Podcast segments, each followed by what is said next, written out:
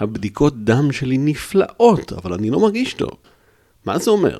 בגדול זה אומר שאנחנו לא מסתכלים על הבדיקות דם כמו שצריך. בדיקות דם זה כלי שאפשר להבין ממנו המון המון מידע, אבל צריך להסתכל עליהם נכון. מה אנחנו יכולים להבין מהבדיקות דם? מה אנחנו רוצים להבין מבדיקות דם? אז uh, בפרק הזה אנחנו נצלול לתוך השאלה מה אפשר ללמוד מבדיקות הדם שלנו ומה אנחנו צריכים לחפש בבדיקות דם. יאללה, מתחילים. ברוכים הבאים למיליון שנה של בריאות, מדברים פלאו. הפודקאסט שחוקר את עקרונות הבריאות הכי חמים, מאז המצאת האש ועד היום. אני איתן בן מיור, מייסד פלאו דיאט, אתר הבית של הפלאו בעברית ומטפל בגישת הפלאו. בפודקאסט אנחנו נפגוש רעיונות חדשים וישנים שאולי יערערו את כל האמונות שלכם לגבי תזונה, מדע ובריאות. בואו נתחיל.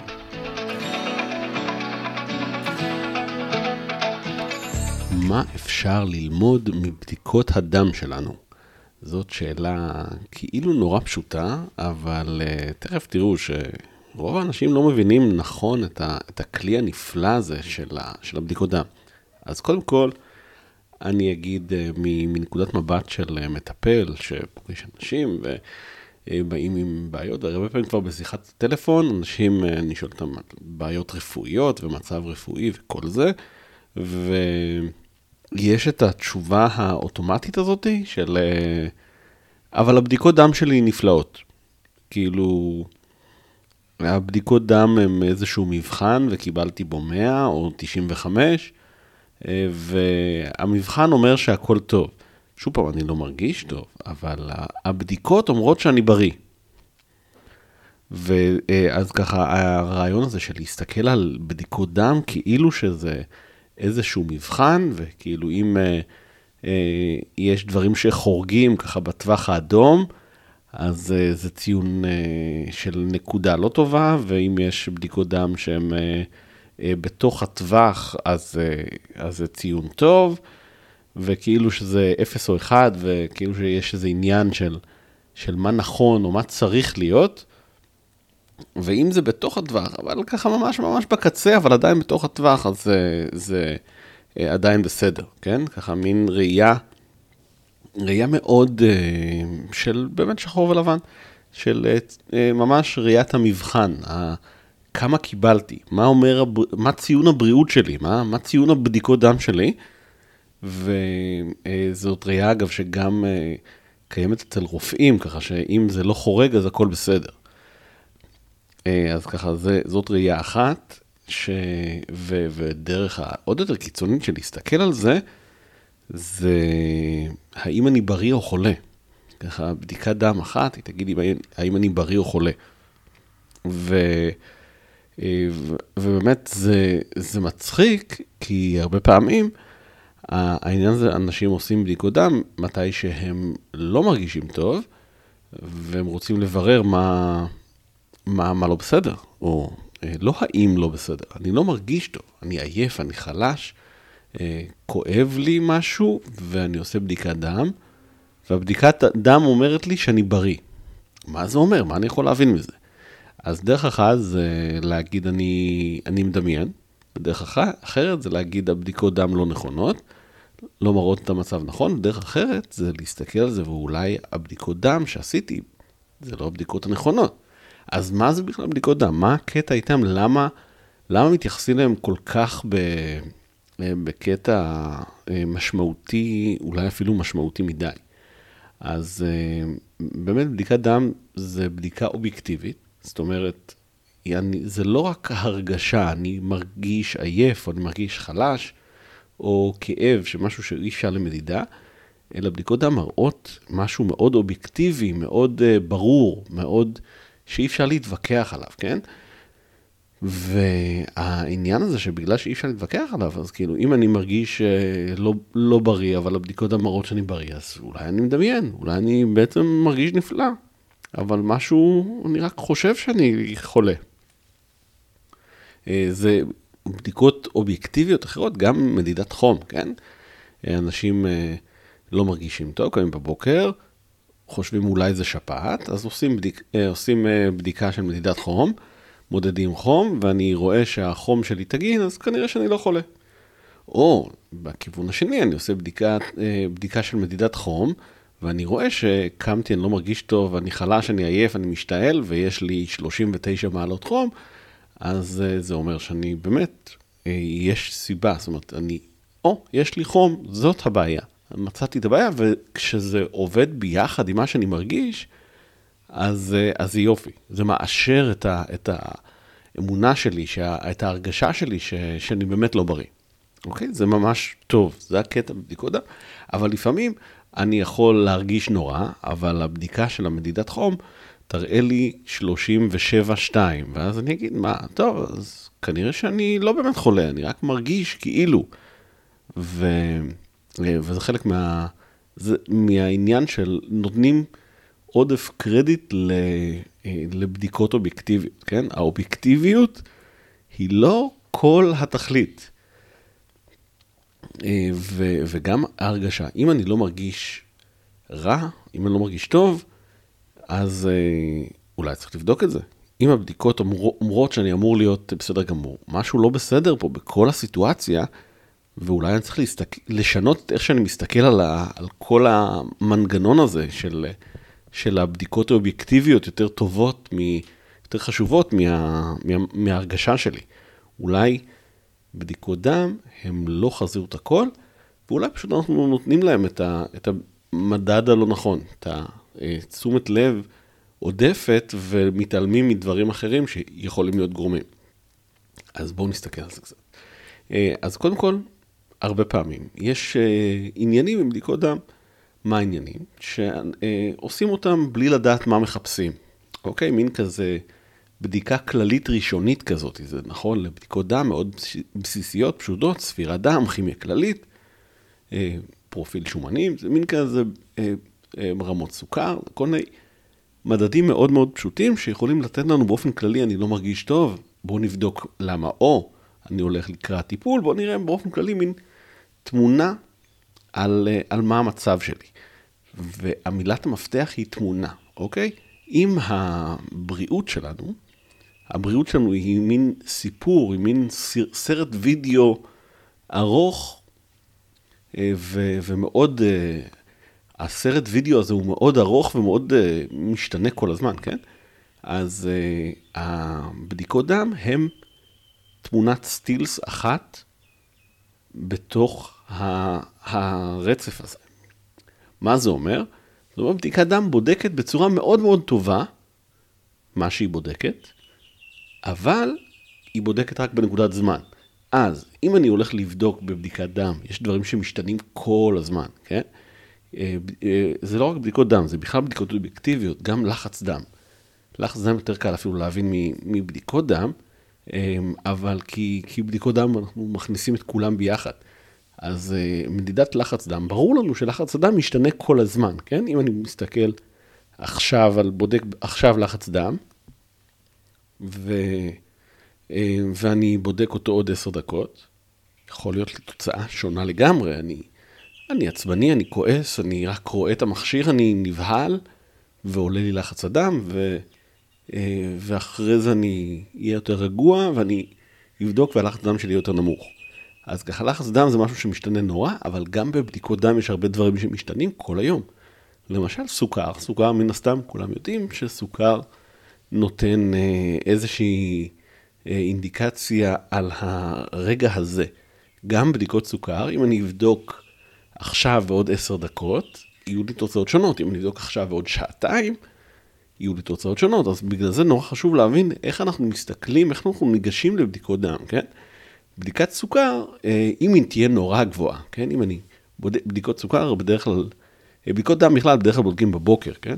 אז אם בבוקר הסוכר שלי הוא 180, אה, אז זה מאוד גבוה. אז אה, לא משנה אה, מה קורה, זה לא שהוא גבוה בקצת. אז 180 זה אומר שמשהו פה מאוד לא בסדר וצריך לבדוק מה קורה במשק הסוכר שלי. אם רמות הסוכר שלי הן 105, כשהטווח הוא בדרך כלל בין 70 ל-100, 70 ל-110, תלוי איך מסתכלים על זה, אז צריך לראות מה הסיפור מאחורי זה. פה מילת המפתח היא להבין את הסיפור. בעצם יש לנו תמונת סטילס, ואנחנו צריכים לחלץ סיפור מה, מהבדיקות האלה, להבין מתוך התמונה הזאתי, מה קרה לפני ואחרי. אתם מכירים את זה שרואים, אה, שרואים, עושים את זה במבחני פסיכולוגיה, שנותנים איזושהי תמונת סטילס ושואלים אתכם מה קרה לפני, או מה הולך לקרות בסיטואציה. ואנחנו צריכים ל- ליצור את הסיפור בראש. אז בדיקות דם הם דרך מאוד מאוד חשובה, אבל בסופו של דבר הם חלק מליצור סיפור. אוקיי, אז אם אנחנו עושים בדיקת דם שיצאה גבולית של סוכר בבוקר, אז אנחנו נתחיל לבדוק למה הסוכר היה, אם, אם יש עוד כל מיני גורמים. האם אכלת בבוקר, למרות שלא אמורים לעשות בדיקה אחרי ש... שעושים, אה, לא אמורים לאכול לפני שעושים בדיקת דם, אה, בכמה שעות לפני, אז, אבל שואלים למשל, עזבו 105, 115, אוקיי? כאילו מחוץ לטווח, 121. אז אנחנו שואלים, האם אכלת במקרה בבוקר? והוא לא. אה, אבל בעצם שמתי כפית חלב בקפה. אה, כפית סוכר בקפה. ושכחתי מזה. שכחתי שאני עושה בדיקות דם.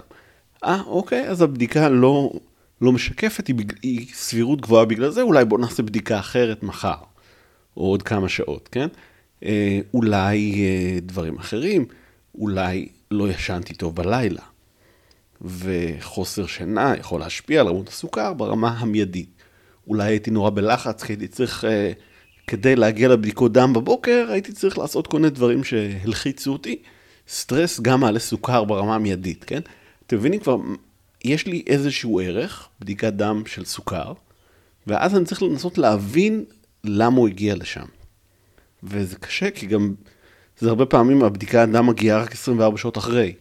אז ככה, אני צריך לנסות להבין, רגע, מה היה? אז בדיקות של סוכר, הן לא מאוד אמינות בפני עצמן, אבל זה נותן לנו מקום, כיוון לחקירה. אם הסוכר היה גבולי, אולי הגיע הזמן לבדוק יותר לעומק. ובבדיקות סוכר יש כל מיני דרכים אחרות, יש כל מיני בדיקות יותר, יותר מהימנות. למשל, אפשר לבדוק אה, מה ההמוגלובין A1C, כן? שזה נותן פחות או יותר ממוצע של סוכר שלושה ארבעה חודשים אחורה. אפשר לבדוק אה, העמסת סוכר, שזה בודק, שוב פעם, הכל תלוי מה אנחנו רוצים לחפש, מה אנחנו חושבים. היה לנו פה אה, תמונת סטילס, הוצאנו מזה כל מיני רעיונות, מה יכול להיות לא תקין, אולי פשוט אנחנו צריכים לעשות בדיקת סוכר נוספת אה, יום, יומיים אחרי, ו, ולבדוק אולי הסוכר היה איזושהי חריגה נקודתית, לא ברור מה הסיפור, כן? אבל אולי אני צריך להבין מה לא בסדר במנגנון הסוכר, ואז אני מתחיל לחשוב מה יכול להיות לא בסדר. פה אתם רואים, היה לנו תמונת סטילס, לקחנו ממנה ואנחנו מנסים להבין ממנה מה הסיפור הבריאותי. ואת זה אנחנו עושים בכלים אחרים.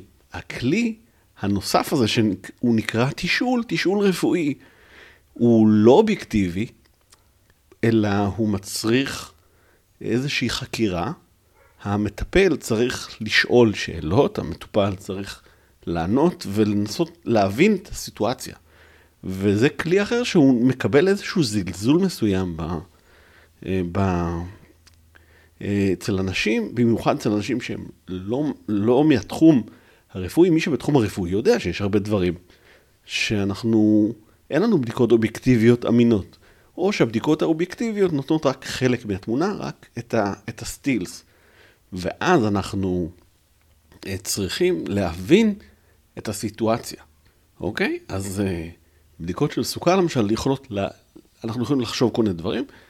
רגע, האם אה, אתה, אתה באופן כללי אוכל המון סוכר? אולי זה דבר אחד, כן? אולי, אה, אולי יש מנגנונים אחרים שיכולים להיות משובשים. אולי יש לך סכרת אה, נעורים. אולי יש לך משהו אחר. אולי יש לך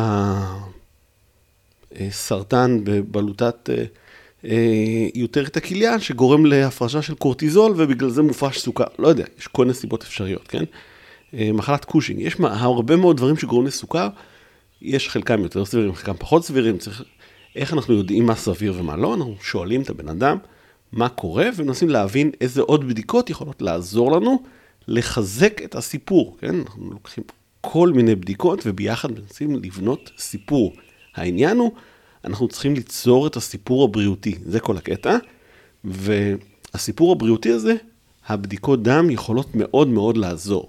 למשל, מי שיש לו אנזימי כבד גבוהים, אנחנו נבדוק, יש לו סבירות טובה שאולי יש לו איזושהי בעיה בכבד, כן?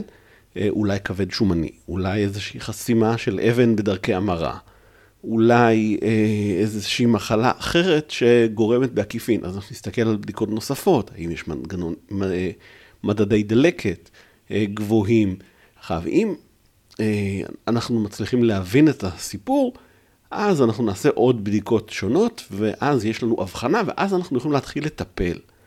מה שחשוב להבין זה שבדיקות הן לא, לא טובות או לא טובות, הן עוזרות לנו להבין את מה שקורה. אם הבדיקה עוזרת לנו להבין מה שקורה, היא, אז, היא טובה. אם היא לא נתנה לנו שום מידע חדש, אז היא לא טובה. אז להגיד, אה, שאומרים מישהו אומר לי, הבדיקות שלי נפלאות, בעצם הוא אומר, הבדיקות שלי לא שוות כלום ככלי אבחנתי. אבל, אני מסתכל על בדיקות במה הן נותנות לנו, איזה ערך הן נותנות לנו. אם אני חושד שבן אדם הוא לא אוכל מספיק חלבון, למשל אנשים מבוגרים, שאין להם תיאבון מכל הסיבות, עייפות, חולשה, כל דברים כאלה, אנחנו נבדוק למשל, האם אה, הם אוכלים מספיק חלבון. יש כל מדדים שמראים על, על מצב אה, סטטוס חלבון ב, אה, בדם, בתזונה, ב, ברקמות, אז אנחנו נראה האם בן אדם אה, לא אוכל מספיק חלבון. או ש... ואז אנחנו מקבלים תשובה של אה, סביר שכן, או סביר שלא, כן? אין פה איזה ודאות, אבל זה נותן לנו כיוון, אוקיי, אז כנראה שהוא אוכל מספיק חלבון, אוקיי. האם הוא אנמי? האם חסר לו ברזל? כל מיני דברים כאלה. אנחנו מקבלים תשובה. ברגע שקיבלנו תשובה, הבדיקות עזרו לנו. מה? זה לא בדיקות תקינות או לא תקינות, זה בדיקות האם הם סיפקו לנו מידע חשוב. אם בן אדם יש לו אה, קרון, שזו מחלה דלקתית, שגורם, אה, של מערכת העיכול, שגורמת לבעיות ספיגה ולעיבוד דם, אז אנחנו נרצה לדעת האם לאותו, לאותו אדם, האם יש לו אה, מספיק ברזל במערכת. כי אם הוא עייף וחלש, אז זה יכול להיות גם בגלל מחסור בברזל. אז אם הבדיקות תקינות, זה לא שהם לא נתנו לנו שום, שום, אה, שום דבר, הן אומרות, אוקיי, אז זה לא הבעיה. אז אה, להסתכל על בדיקות, להגיד הבדיקות שלי תקינות, זה לא אומר לנו, זה לא עוזר. לעומת זאת, להסתכל, הבדיקות האלה מראות שלא חסר א', ב', ג', אז אוקיי, אז נחשוב, אבל אתה לא מרגיש טוב, בוא נבדוק למה, אוקיי? ואז אולי צריך לעשות בדיקות אחרות. אולי אנחנו לא עושים את הבדיקות הנכונות. למשל, אם בן אדם עייף וחלש, וזה לא בעיה של ברזל, זה לא בעיה של חלבון, זה לא בעיה של קלוריות, אה, אגב, חלק מהדברים האלה אנחנו גם בודקים בעזרת תשאול, וזה לא שהוא מאבד דם, אז אולי זה משהו אחר, אולי זה בלוטת התריס, אז בואו נעשה בדיקה של בלוטת התריס. גם כן, בדיקה של בלוטת התריס זה בדיקה שהיא נותנת מצב אה, מסוים. עכשיו, בדרך כלל, במיוחד מצבים גבוליים, לא בודקים ישירות את הורמוני התריס, אלא בודקים הורמון אחר, שהוא הורמון קדם תריס, וזה נורא חשוב. כי בעצם בודקים את ה-TSH, שזה ההורמון שמגרה את בלוטת התריס. זה בעצם, לא מסתכלים יש, ישירות, אלא מסתכלים בצורה עקיפה. זה משהו ש... שיצא לדבר על זה גם בתחומים אחרים, כמו קולסטרול, זאת אומרת, אה, כל, הקשר בין קולסטרול ומחלות לב, שבודקים דברים עקיפים, ואז צריכים לזכור. שיש לנו פה מידע עקיף. ומידע עקיף, צריך להתייחס אליו עם מידה מסוימת של זהירות, אוקיי? מה, נותן, מה באמת אנחנו יודעים? למשל, ההורמון שמגרה של בלוטת התריס, יש לו הטווח הרפואי המוגדר כתקין הוא מאוד מאוד רחב. אם הוא בין 0.5 ל-4.5, 4.8. אבל אם למישהו יש בתוך הטווח, כן? כאילו מבחינה הטווח, אם היינו מסתכלים על זה כמבחן, הציון שלו בסדר, כן? אין לו חריגה אבל אם הטווח הוא 0.5 עד 4.8, אה, ולמישהו יש 4.6 ב-TSH, אז אה, זה כאילו בתוך הטווח, אבל זה בקצה העליון. שבגלל שזה הורמון שהוא מגרה את התריס, אז זה אומר הפוך, כן? זה אומר שיש לו התחלה, כיוון כללי של תת פעילות של התריס. ואז אז ככה, למרות שהבדיקה היא תקינה, אה, לצורך העניין, אנחנו יכולים להבין שיש פה משהו שהוא לא, לא אידיאלי. אוקיי? אז אה, זה לא חורג, אבל בתוך הלא חריגה זה בקצה. בתוך הטווח, אבל בקצה זה גם כן אומר לנו משהו אה, ספציפית, גם בלוטת התריס, בכוונה אני נותן את זה כי, כי כבר מעל שתיים וחצי זה כבר משמעותי, זאת אומרת, זה כבר משהו שמתחיל להיות משמעותי קלינית. אה, אבל זה אומר ש, שאתה צריך להתאמץ יותר, זה כמו שאם אני נוסע על כביש ישר ואני נוסע 90, ואני שומע את הרכב מתאמץ, זה אומר שמשהו לא בסדר בגיר הילוכים, כן? אה, לא אמור, הרכב לא צריך להתאמץ כאילו שאני על הילוך ראשון, כשאני נוסע 90 קמ"ש על כביש ישר. אז אולי משהו לא בסדר בגיר הילוכים. אותו דבר, בבלוטת התריס שהיא לא מאוזנת, גם כשזה בתוך הטווח התקין, אולי זה משהו שהוא משמעותי. ואז צריכים לראות למה. כי למשל, תת פעילות, גם תת, תת פעילות תת קלינית, זאת אומרת, אה, אה, בלוטת ריז שעובד יותר, יותר לאט, אבל לא בצורה משמעותית, יכולה גם לעשות כל מיני דברים אחרים, כמו להעלות את רמות הכולסטרול, כן?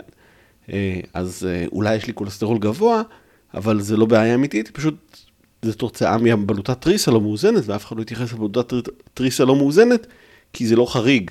אז, אז במקום לתת תרופות לט, אה, לטפל בכולסטרול, אולי אני צריך תרופות לטפל אה, בבלוטת ריס, או טיפול שהוא לא תרופתי, לטפל בבלוטת ריס, גם לזה קיים. אולי צריך לעשות משהו פה, אולי זה בכלל משהו נוסף של הורמון אחר, למשל של קורטיזול.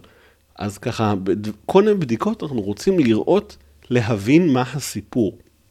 העניין הוא לקחת את הבדיקות שהן מצב סטילס, מצב קיים, ומזה לחלץ סיפור. ובאמת, הרבה מהסיפורים האלה הם תת-קליניים. למשל, מחסור ב-B12. יש אנשים שיהיה להם רמות B12 בתוך הטווח, אבל מכל מיני סיבות זה יהיה, אה, זה, זה יהיה משמעותי. למשל, מי שיש לו אה, נטייה לבעיות נוירולוגיות, אנחנו לא נרצה שהוא יהיה בשליש התחתון של הטווח, אנחנו נרצה שיהיה בשליש העליון. כנ"ל לגבי מחסור במאגרי ברזל. גם כן, אה, זה משהו שהרבה פעמים זה בתוך הטווח, אבל מאוד מאוד בקצה, וזה אומר משהו. ויש כל מיני מנגנונים שיכולים להיות להם כל מיני סיבות, דברים שיטו אותם. אז בן אדם שיש לו דלקת ויראלית אה, פעילה, אז אנחנו נדע שחלק מהבדיקות יהיו פחות אמינות. אז אנחנו ראינו אה, בדיקה מסוימת שמראה על אה, זיהום ויראלי, על איזושהי פעילות של מערכת החיסון, אז אנחנו אומרים, אוקיי, אז גם הבדיקה הזאת והזאת, אנחנו צריכים לקחת אותה בעירבון מוגבל. זאת אומרת, כל הבדיקות הם כולם כלים לתמונת סטילס. אה, תמונות סטילס מאוד מאוד ספציפיות, מאוד מאוד שונות, כן? כמו הסיפור על, ה, על החמישה נזירים עיוורים שמסתכלים על פיל, אה, שמסתכלים, שנוגעים ממששים פיל, אחד ממשש את החדק ואומר, אה, זה ארוך וכמו ענף, אחד את, ה, את הזנב ואומר זה קטן ודק וכולי, כן? אז אנחנו לוקחים את כל הפיסות מידע האלה, כל התמונות סטילס האלה, התמונות דוממות של משהו מאוד מאוד ספציפי, ומהם מנסים לייצר סיפור, סיפור עקבי, קוהרנטי, שאת הסיפור הזה אנחנו נוכל לעבוד איתו בהמשך. מה אנחנו יכולים ללמוד מזה? כל הסיפור הזה, הבדיקות האלה, אולי אני צריך עוד בדיקות, אולי אני צריך אה, דברים אחרים, לעשות איזושהי פעולה, לראות האם הדבר הזה הוא לא בסדר. אז אנחנו לוקחים את, ה, את כל הבדיקות האלה, מחברים אותם ביחד עם אה, כלים אבחוניים נוספים, כמו למשל דברים שאנחנו מעלים ב, בשיחה. שיחה, שיחת חקירה, כן? תשאול רפואי, מה שנקרא, אה, ואנחנו ביחד עם מדדים אובייקטיביים שהם לא בבדיקות דם, למשל גובה, משקל, סגנון חיים, שעות שינה, כל מיני דברים כאלה, אנחנו לוקחים כל מיני דברים כאלה, והרגשה, ואנחנו רוצים לבנות סיפור. עם כל הסיפור הזה, אז אנחנו מקבלים הבחנה, ואז אנחנו באופן אופטימלי, נקבל משהו שאנחנו יכולים לעבוד איתו. ואז אנחנו יכולים לעשות שינוי, או להגיד הכל באמת בסדר. אבל הרעיון הזה של הבדיקות נפלאות, הבדיקות נפלאות זה אומר שקיבלנו מהם המון מידע. כשמישהו אומר לי הבדיקות שלי תקינות לגמרי, הבדיקות שלי נפלאות, אני תמיד אומר את אותה תשובה. אני ב-20 שנה האחרונות ראיתי אלפי בדיקות דם, ופגשתי שני אנשים ש... שהבדיקות שלהם אה, באמת היו תקינות לגמרי. אה, וזה באמת ככה, באמת פגשתי לאורך השנים, רק שני מצבים שבהם לא יכולתי ללמוד שום דבר משמעותי מהבדיקות דם. וזה גם כן פשוט קרה כי היינו צריכים לעשות עוד בדיקות דם, כן? זה לא כי הבדיקות דם היו תקינות.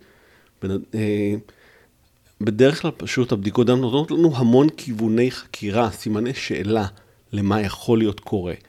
וזאת המטרה של בדיקות דם. הן צריכות לסייע לנו להבין את המצב. להגיד בדיקה תקינה, בדיקה, טובו, בדיקה טובה, הבדיקות דם שלי טובות, זה בערך כמו התזונה שלי בריאה.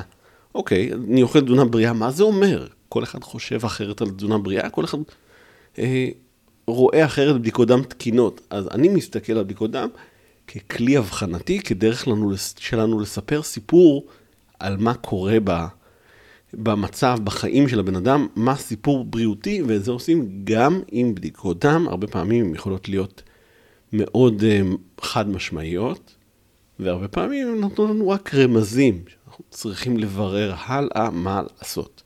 אז uh, לשים את הבדיקות דם בפרופורציה הנכונה, ובדיקות דם זה כלי נפלא, אני משתמש בו המון, זאת אומרת זה כלי מאוד מאוד משמעותי בגישה האבחונית והטיפולית שלי, גם זה נותן לנו האם דברים השתפרו, אוקיי, אז אני הייתי חלש ועייף ועכשיו אני מרגיש uh, פחות חלש ועייף, האם זה קרה בגלל א', ב' או ג', כי הרבה פעמים לאנשים יש כמה בעיות בו זמנית. אז בדיקות דם יעזרו לנו להבין מה קורה. האם uh, רמת הטסטוסטרון שלי עלתה ובגלל זה אני יותר אנרגטי? האם uh, בלוטת התריס שלי השתפרה? האם החוסר בברזל שלי התמלא? כל מיני סיבות כאלה. אנחנו בעצם מבינים אה, מה, מה השתפר ומה עדיין צריך עוד שיפור. אז בדיקות דם גם בהתחלה וגם בהמשך זה כלי אבחוני מהמעלה הראשונה, אבל זה כלי אבחוני ויש בו המון סימני שאלה וצריך לדעת לקרוא אותם, כן? זה לא מאוד מסובך, אבל צריך להסתכל עליהם בצורה טיפה ביקורתית ועם המון המון סימני שאלה, והרבה פעמים לבקש אה, בדיקות נוספות ותמיד, תמיד, תמיד להצליב את הבדיקות ביחד עם איזשהו ש... אה, תשאול כלשהו, יכול להיות קצר, יכול להיות ארוך. בדיקות דם הן לא עומדות לבד, לפעמים עומדות עם בדיקות אחרות, אה, רנטגן וכולי, אה, אבל תמיד בדיקות דם הן רק חלק מה... מהטיפול, ולפעמים צריך עוד בדיקות דם, וזה נכון עוד יותר לגבי בדיקות יקרות ומשמעותיות. כל מה שאני דיברתי עכשיו זה על בדיקות דם פשוטות, כאלה שהן... אה, בישראל לפחות, הן חינמיות אה, בקופה, אבל זה נכון עוד יותר לגבי בדיקות מורכבות, יקרות, לא רק בדיקות דם, בדיקות שתן, בדיקות שיער, כל מיני בדיקות כאלה. הן נותנות לנו רק מידע מסוים, שאותו אנחנו, ביחד עם כל המידע הזה, אנחנו צריכים לנסות להבין מה לעזאזל הולך בו, ואז נוכל לתת איזשהו טיפול, איזשהו כיוון איך לתקן. כי קודם כל צריך להבין מה קורה כדי שנדע איך לתקן. אז אה, בדיקות דם הם כלי נפלא, אבל אה, לא מספיק לעשות אותם, וצריך גם לדעת לקרוא אותם ולהסתכל עליהם בצורה בלשית, בצורה סיפורית, להבין מי התמונת סטילס, מה הסיפור. כשאני רואה תמונה של ילד ופרפר, מה קורה פה? האם הילד הולך, אה, אה, הפרפר הולך לשבת על, לילד על היד, הילד הולך לתת, להעיף את הפרפר כי הוא חושב שזה יתוש, זה אה, צריך לעשות עוד בדיקות כדי לראות מה קורה אחר כך, אוקיי? מה קורה עוד? מה מהתמונת סטיל הזאתי? מה קורה פה? האם זה במגמת ירידה? האם זה במגמת עלייה? האם זה משהו שקיים כבר גם בבדיקות קודמות מלפני שנה, שנתיים? כל הדברים האלה הם מאוד משמעותיים, ותמונות סטילס תמיד צריך לחבר אותם ביחד כדי לבנות סיפור שלם.